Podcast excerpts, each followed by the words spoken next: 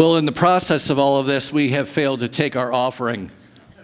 Um, and so, uh, in a moment, we'll, we'll pray. I, before we launch into this morning, uh, I just want to take a moment and uh, give a great uh, thanks to the Lord for uh, the Ignite student ministry. Uh, last week, not yesterday, but a week before, there was uh, about 40 students and adults that uh, did what we were talking about called mulch madness and uh, amazing amount of uh, there were six students uh, that don't even attend mission view that jumped in and helped with mulch madness. Uh, 16 homes they mulched. And uh, are you ready for this? They did over 120 yards of mulch. Let's thank the lord for that man So, uh, if you are a part of the Ignite uh, student ministry, thank you so much. And how many of you uh, they mulched your house? Just uh, raise your hand. Number of you, you're so thankful. You look so fresh today because uh, they have mulched uh, around your house, and I'm sure they did a great job. So, let's take a minute. we'll take our offering and let's pray and just make sure that our hearts are right for for opening up God's word. Let's pray together.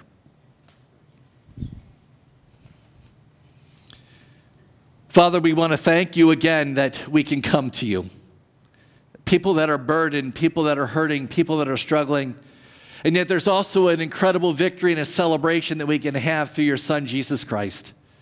And so we come today as a body of believers, and we're all over the scale, and yet there is a common bond that brings us together, and his name is Jesus. Greater is he that's in us than he that's in the world. We are more than conquerors through Christ Jesus who loves us. And so this morning, Lord, as we open up your word, I pray that it would not be routine. I pray that as we look at your word this morning, we would see it through fresh eyes and we would say, Lord, what would you have me to know? What would you have me to do? What would you have me to be? Lord, we thank you for the privilege that we can come together as a body of believers that we can give. We can give for your kingdom. We can give to see uh, uh, uh, an impact in our church, in our community, all over the world.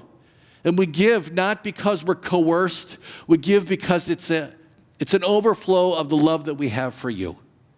We give because it is a privilege to give to the body of Christ that as you have given us much, we give in return. And the fact, Lord, that you have died for our sins and rose again, it is enough to thank you and praise you for all eternity. And so we give this morning because we can and because you have given to us. We ask now that as we open up your word, that we would honor you, and then again, we would be challenged, that we would be different people, and that we would make an impact in our world, in our circle. And we ask this in Christ's name. Amen. Well, let me just say real quick that I have missed being here. Uh, it has been four weeks since I have been here. Uh, I have been at Maranatha Bible Church. Uh, lead pastor, Pastor Butch, and Pastor uh, Bruce, uh, they were in Thailand doing some training with underground church pastors. And so I was told, you need to be at Maranatha, you need to be uh, doing the services but I have truly missed being here. I don't say that just to say it because there's places I don't miss being at all. Uh, but I really have missed coming down here and being with you. And uh, I'm not asking that you say, oh, Craig, we miss you too. But if there's one, that's great. Um, and so, uh, really appreciate this ministry. Um, and uh,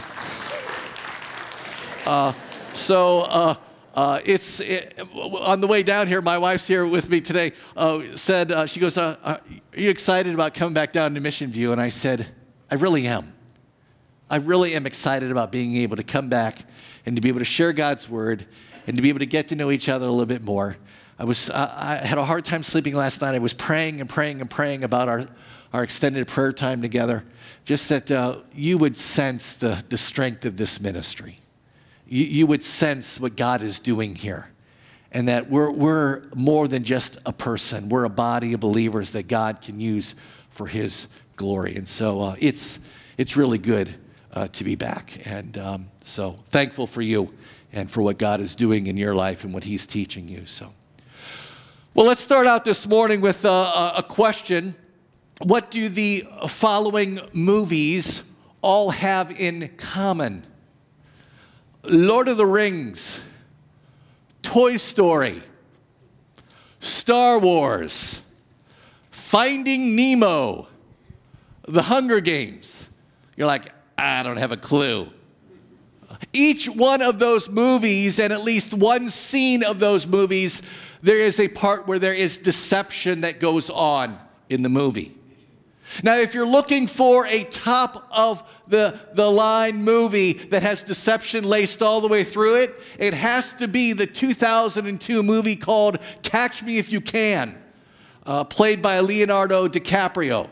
Uh, how many of you have seen that movie, Catch Me If You Can? It's an incredible movie uh, of a true story of a guy named Frank uh, Abagnale. And Frank Abagnale, uh, at the age of 19, posed as a lawyer, as a teacher, as a doctor, and as a pilot and got away with it. He had no education whatsoever, but at the age of 19, he deceptively posed as these occupations and he duped people out of millions upon millions of dollars. He didn't do any of those things.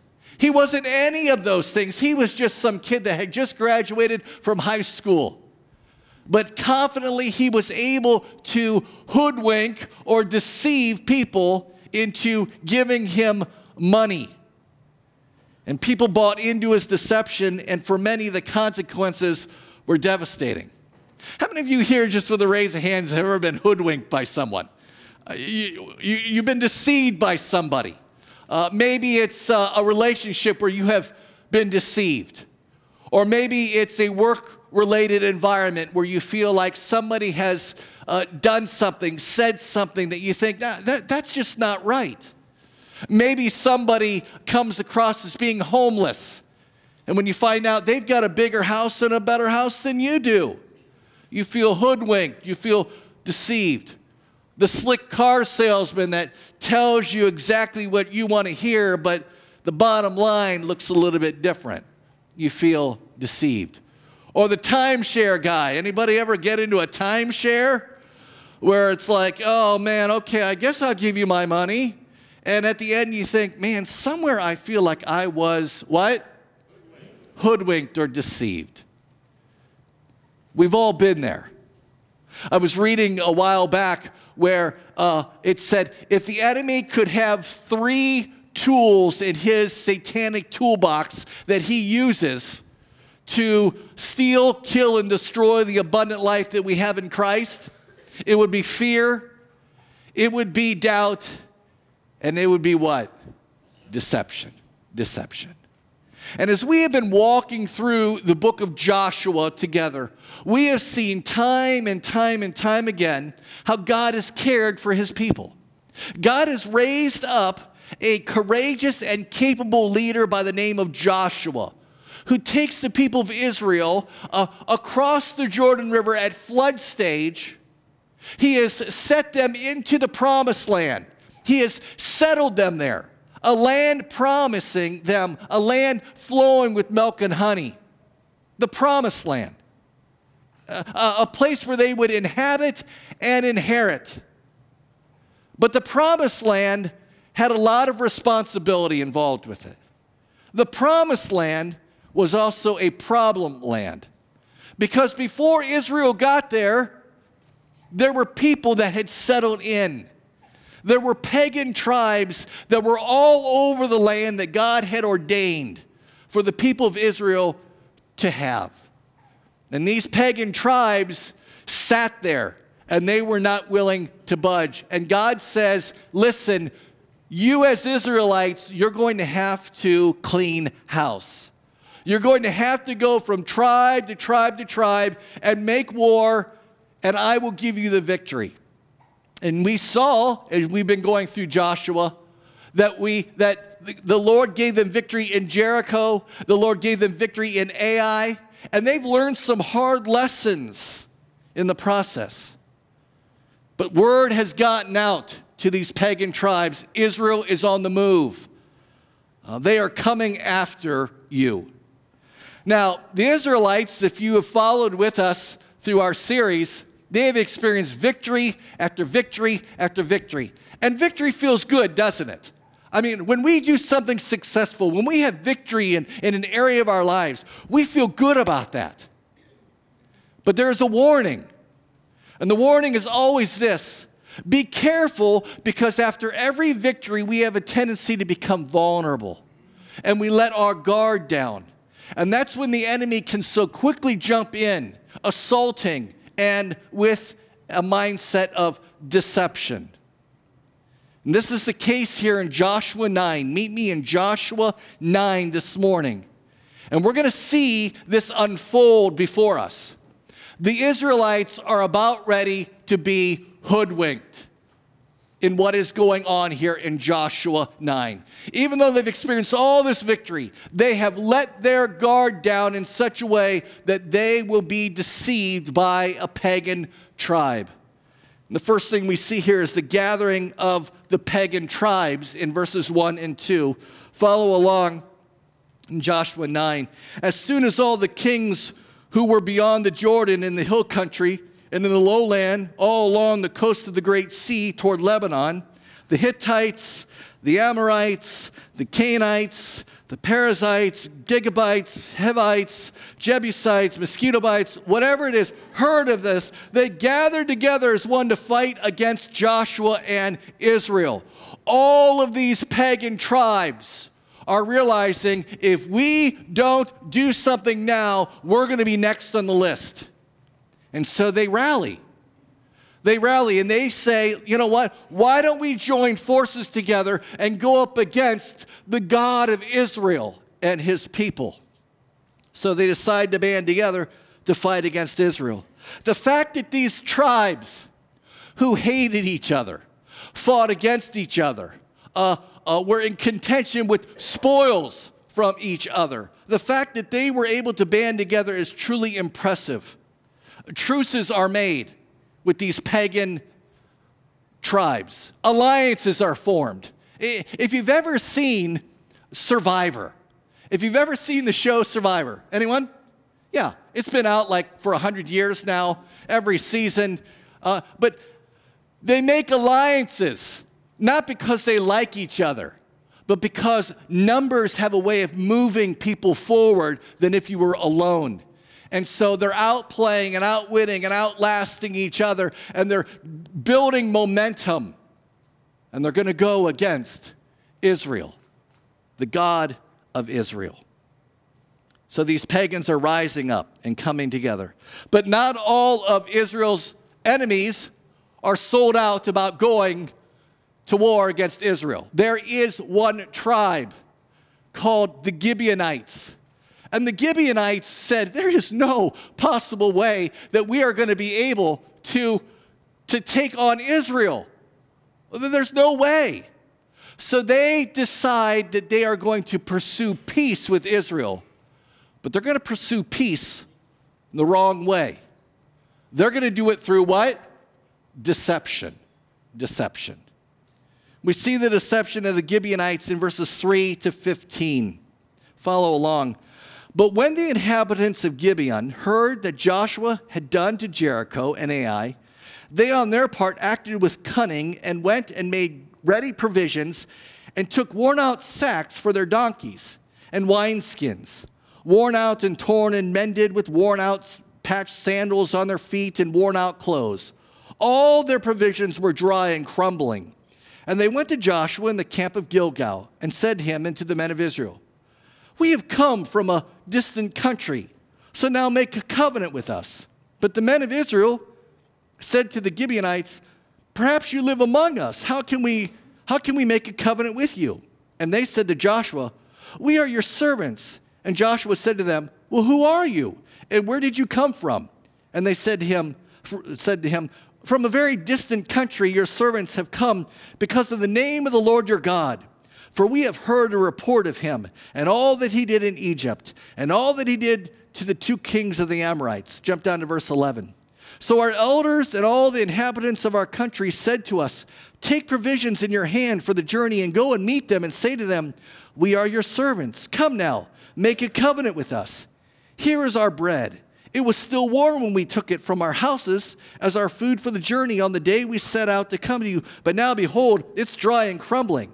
These wineskins were new when we, when we filled them, and behold, they have burst. And these garments and sandals of ours are worn out from the very long journey. So the men took some of their provisions, but did not ask counsel from the Lord. And Joshua made peace with them and made a covenant with them to let them live. And the leaders of the congregation swore to them. The motives of the Gibeonites is dripping with deception. They went great lengths to deceive Joshua and the people. Look at the deceptive things that they did to get on the good graces of Israel. They appeared to be something that they were not. The first thing is they came to Joshua appearing as if they had come from a far country. Twice, twice Joshua says, Hey, where, where are you guys from? You, you could possibly be our neighbors. Where are you from? And they never give an accurate answer. Oh, we're, we're, we're from a far country. They were 25 miles away from where the Israelites were in Gilgal. But they did not want to say that. So they looked as if they had come from this faraway country, but never said where they actually were from. That's a form of deception. They arrived with donkeys filled with worn out sacks and old wineskins, worn out clothes and sandals, uh, again, giving the impression that they have traveled a long way as they come into the camp of Israel in Gilgal. They even say this you know, when we left our home, we had bread and it was fresh and it was still warm, and now look, it is crumbling and is moldy, and you're a liar.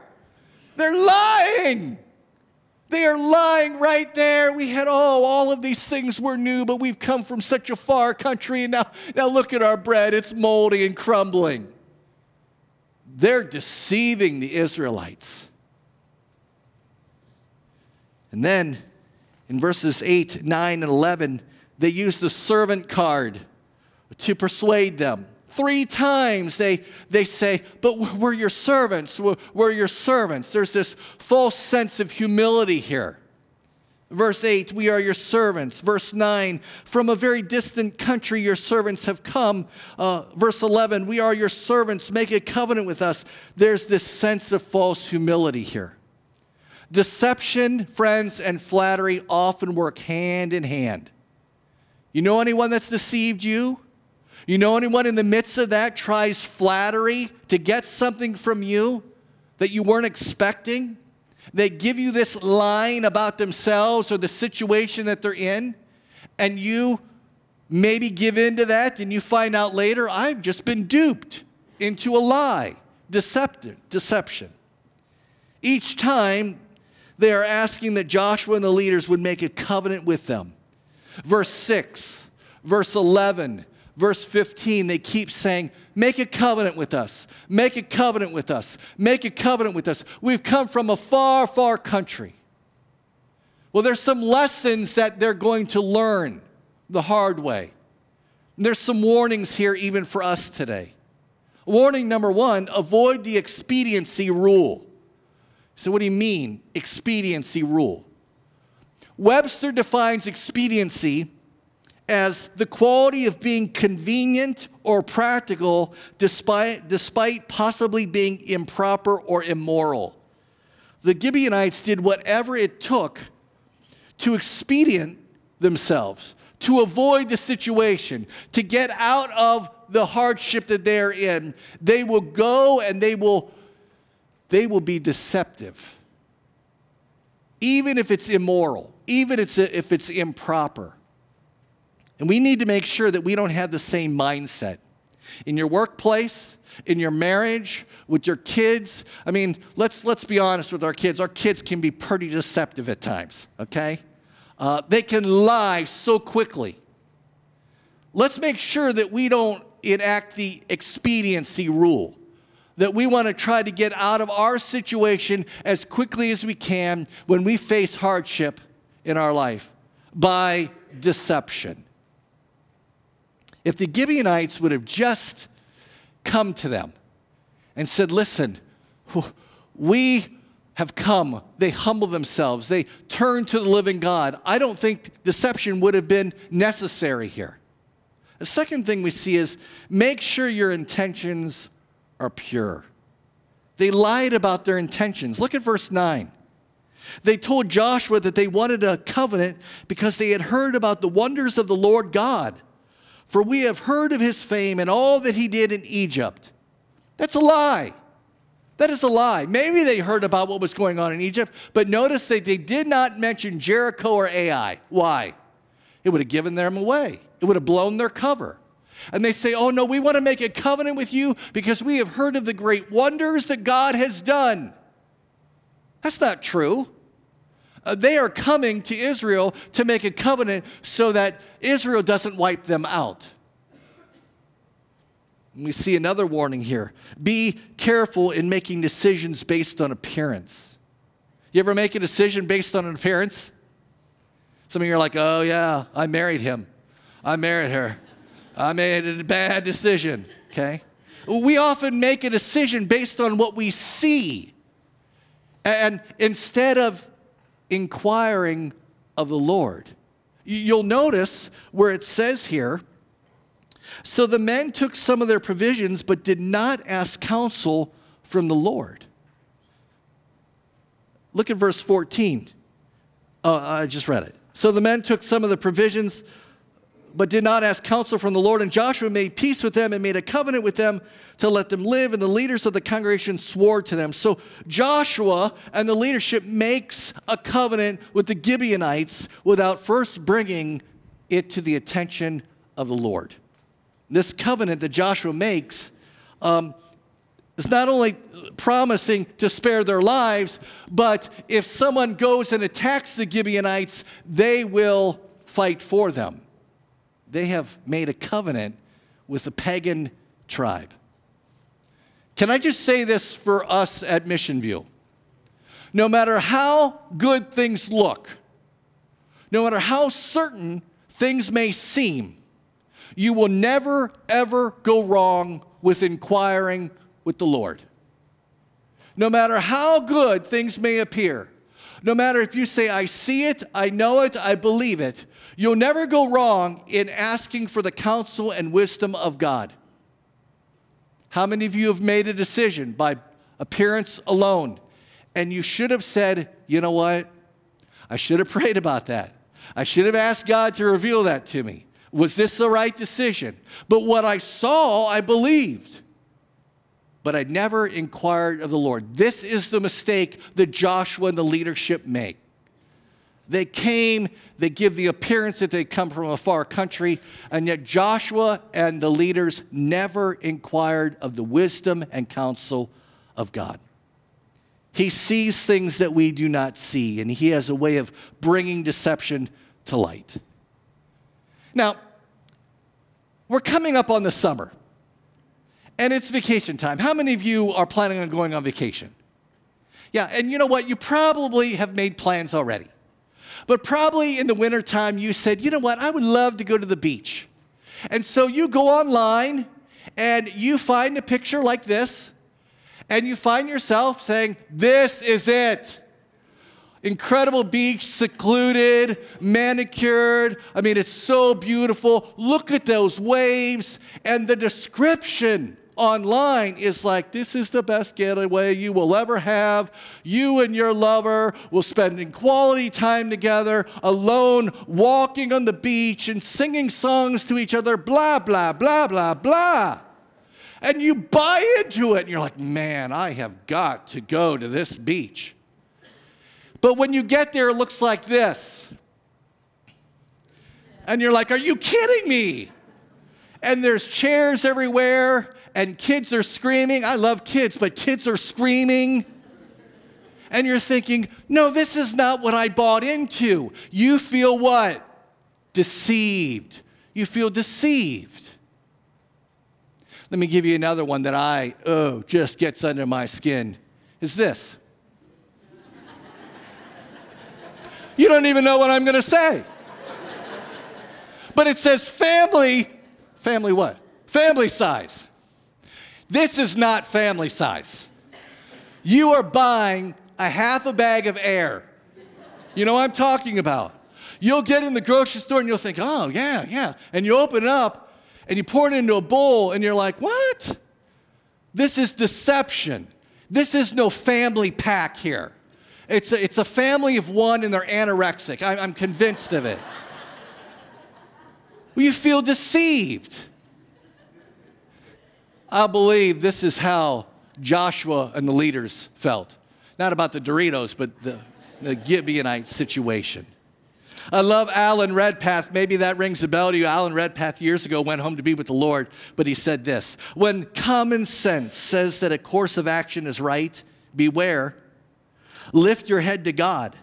For the path of faith and the path of blessing may be completely opposite to that which you call common sense. When voices tell you that action is urgent, that something must be done immediately, refer everything to our great God who sits on his throne full of wisdom and supreme discernment. You never will go wrong in inquiring of the Lord. Godly discernment triumphs over ungodly deception.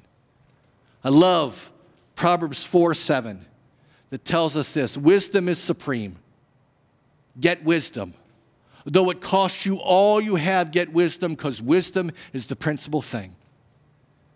True or false, we live in a world that can be deceptive. That's true. Uh, people, places, things, deception. And don't you think, as believers in Christ, we need to make sure that we live lives of wisdom and discernment? Though it costs you all you have, get wisdom because wisdom is the principal thing. It's so easy today to be deceived by the world and to make a decision based on appearance alone. And yet we never inquire of the counsel of God. This is the mistake that they had made. Well, in verses 16 to 20, we see their scheme is discovered. Follow along in verses 16 to 20. At the end of the three days after they had made a covenant with them, they heard that they, that they were neighbors, that they lived among them. And the people of Israel set out and reached their cities on the third day. Now, their cities were, and it gives a number of the cities, verse 18. But the people of Israel did not attack them because the leaders of the congregation had sworn to them by the Lord, the God of Israel. Then all the congregation murmured against the leaders. But all the leaders said to all the congregation, We have sworn to them by the Lord, the God of Israel, and now we may not touch them. This we will do to them. Let let them live, lest wrath be upon us because of the oath that we swore to them. Sooner or later, deceit and lies has a way of coming to the surface, doesn't it? Maybe that's happened to you in your life. You bought into something, and then all of a sudden you begin to see the truth rise to the surface. God will make that known. Truth will win in the end. And once they find out that they've been hoodwinked, they're not happy because they realize these are our neighbors.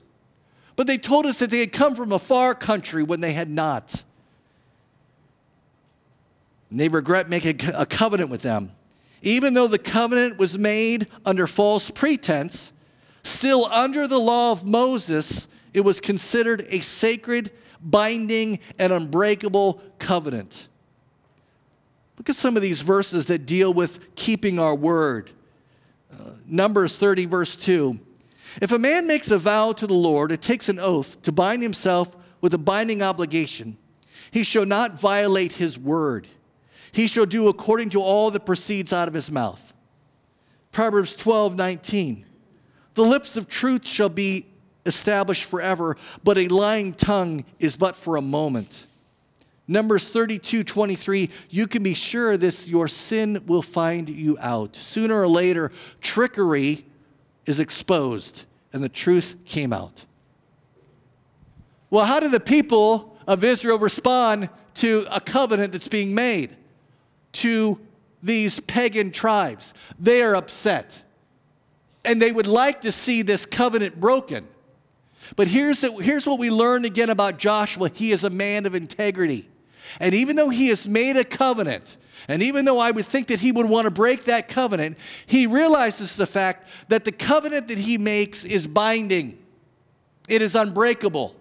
And if he breaks it, the wrath of God will come upon him and the people of Israel. And so he chooses to keep it. Keeping one's vow when an oath or a covenant was made was seen as far more sacred and far more binding than the covenants and vows that we make today. I think for a lot of us here, a modern day application is marriage. My wife and I have been married for 27 years.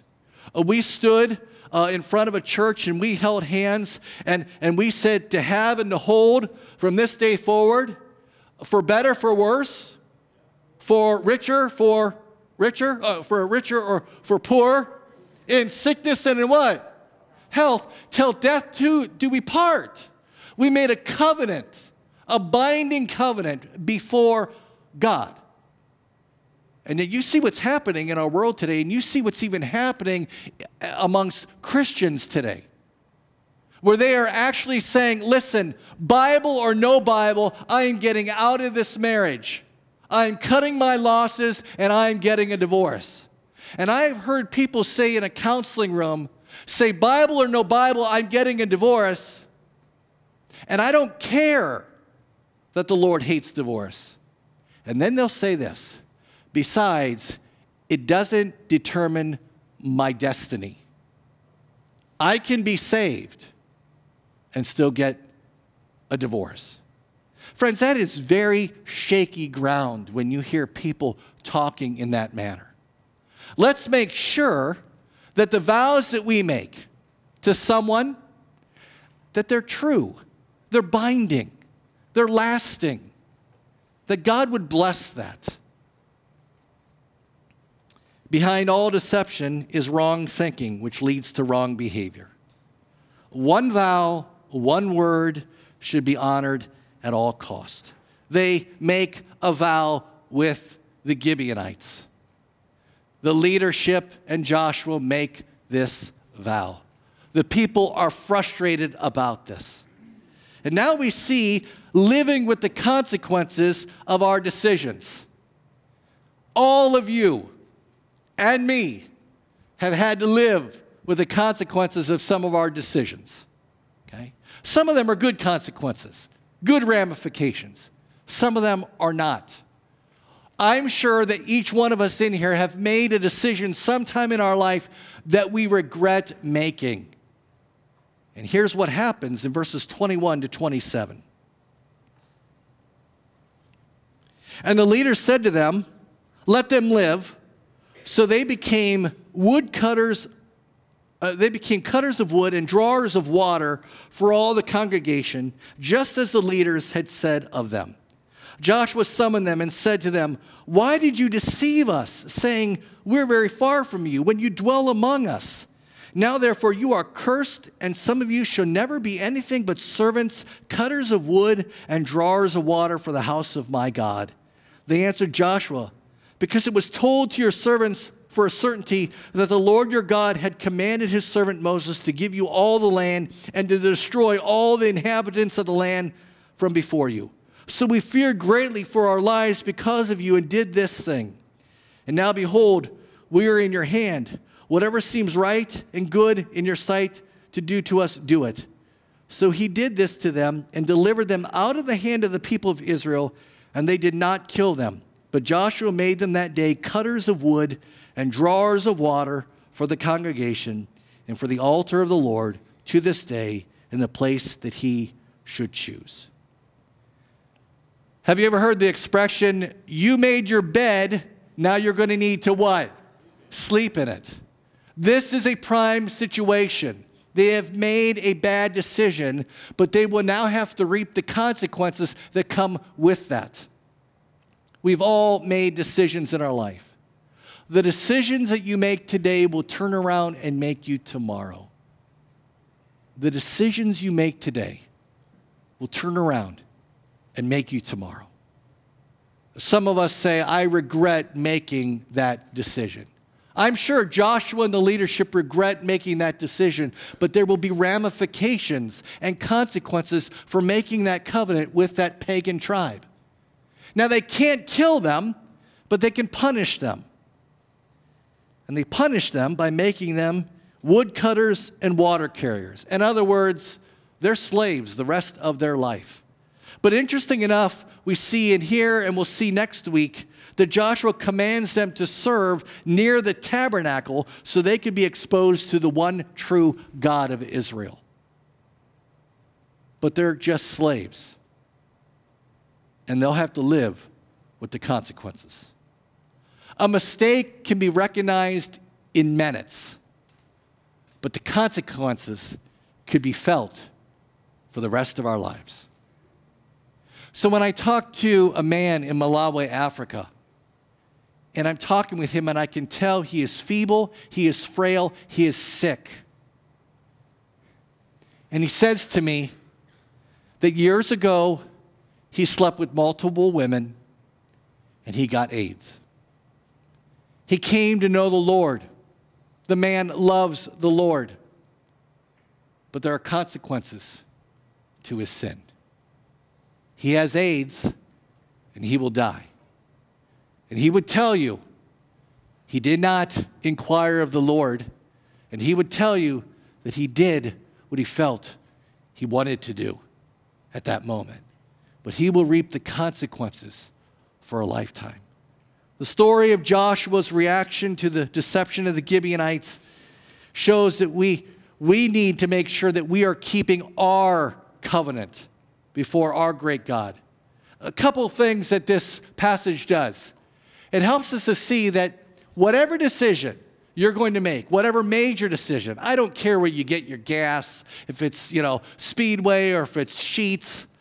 that's not a big thing. I've got to inquire about the Lord of where I get gas. No, I don't think that's a big deal. But there are major decisions in our life that if we fail in inquiring the Lord, we will reap the consequences for that. I think we learn that from this passage. I think we also learn the importance of we need to keep our covenant. Remember the day that you came to know Jesus Christ as your Savior and you yielded your life to Him and you made that bond, you made that vow, that covenant before Him, that you would honor Him with your life in this world. Are you keeping that covenant with Him? I think it also helps us to see don't make a covenant with the world. There are things that the world will throw at us every single day, and it's so easy to get trapped into that. It's so easy to get hoodwinked. Remember to inquire of the Lord. God the Father has made a covenant to us through his Son, Jesus Christ. Jesus Christ coming to this earth, God in the flesh, dwelling among us, and telling us that he isn't just, he's not just the way. He is the way, the truth, and the life. No man comes unto the Father except through me. That we would make a covenant to him, just as he has made an unbinding, unconditional covenant with us. And so the question is God is not only a covenant maker, but also a covenant keeper. Are you? Are you today? Some of you may feel duped that you've been deceived by someone or something in your life. And you may have to sleep in that bed for a while. But there is a new day and there's a new dawn where God can use you. Sometimes we have this mindset. If I confess my sin to the Lord, He is faithful and just to forgive me of my sin and to cleanse me from all unrighteousness. Isn't that enough? Why do I have to go through the consequences of that? Well, you certainly are forgiven by the blood of Jesus Christ. But there are also times where there's consequences for the wrongdoing that we've done. And so maybe today you feel like you've been deceived and you feel like you are living with the consequences of a mistake that you've made. I would just say this to you. Though you cannot go back and make a brand new start, anyone can start from now and make a brand new end. That's what the Lord desires for us.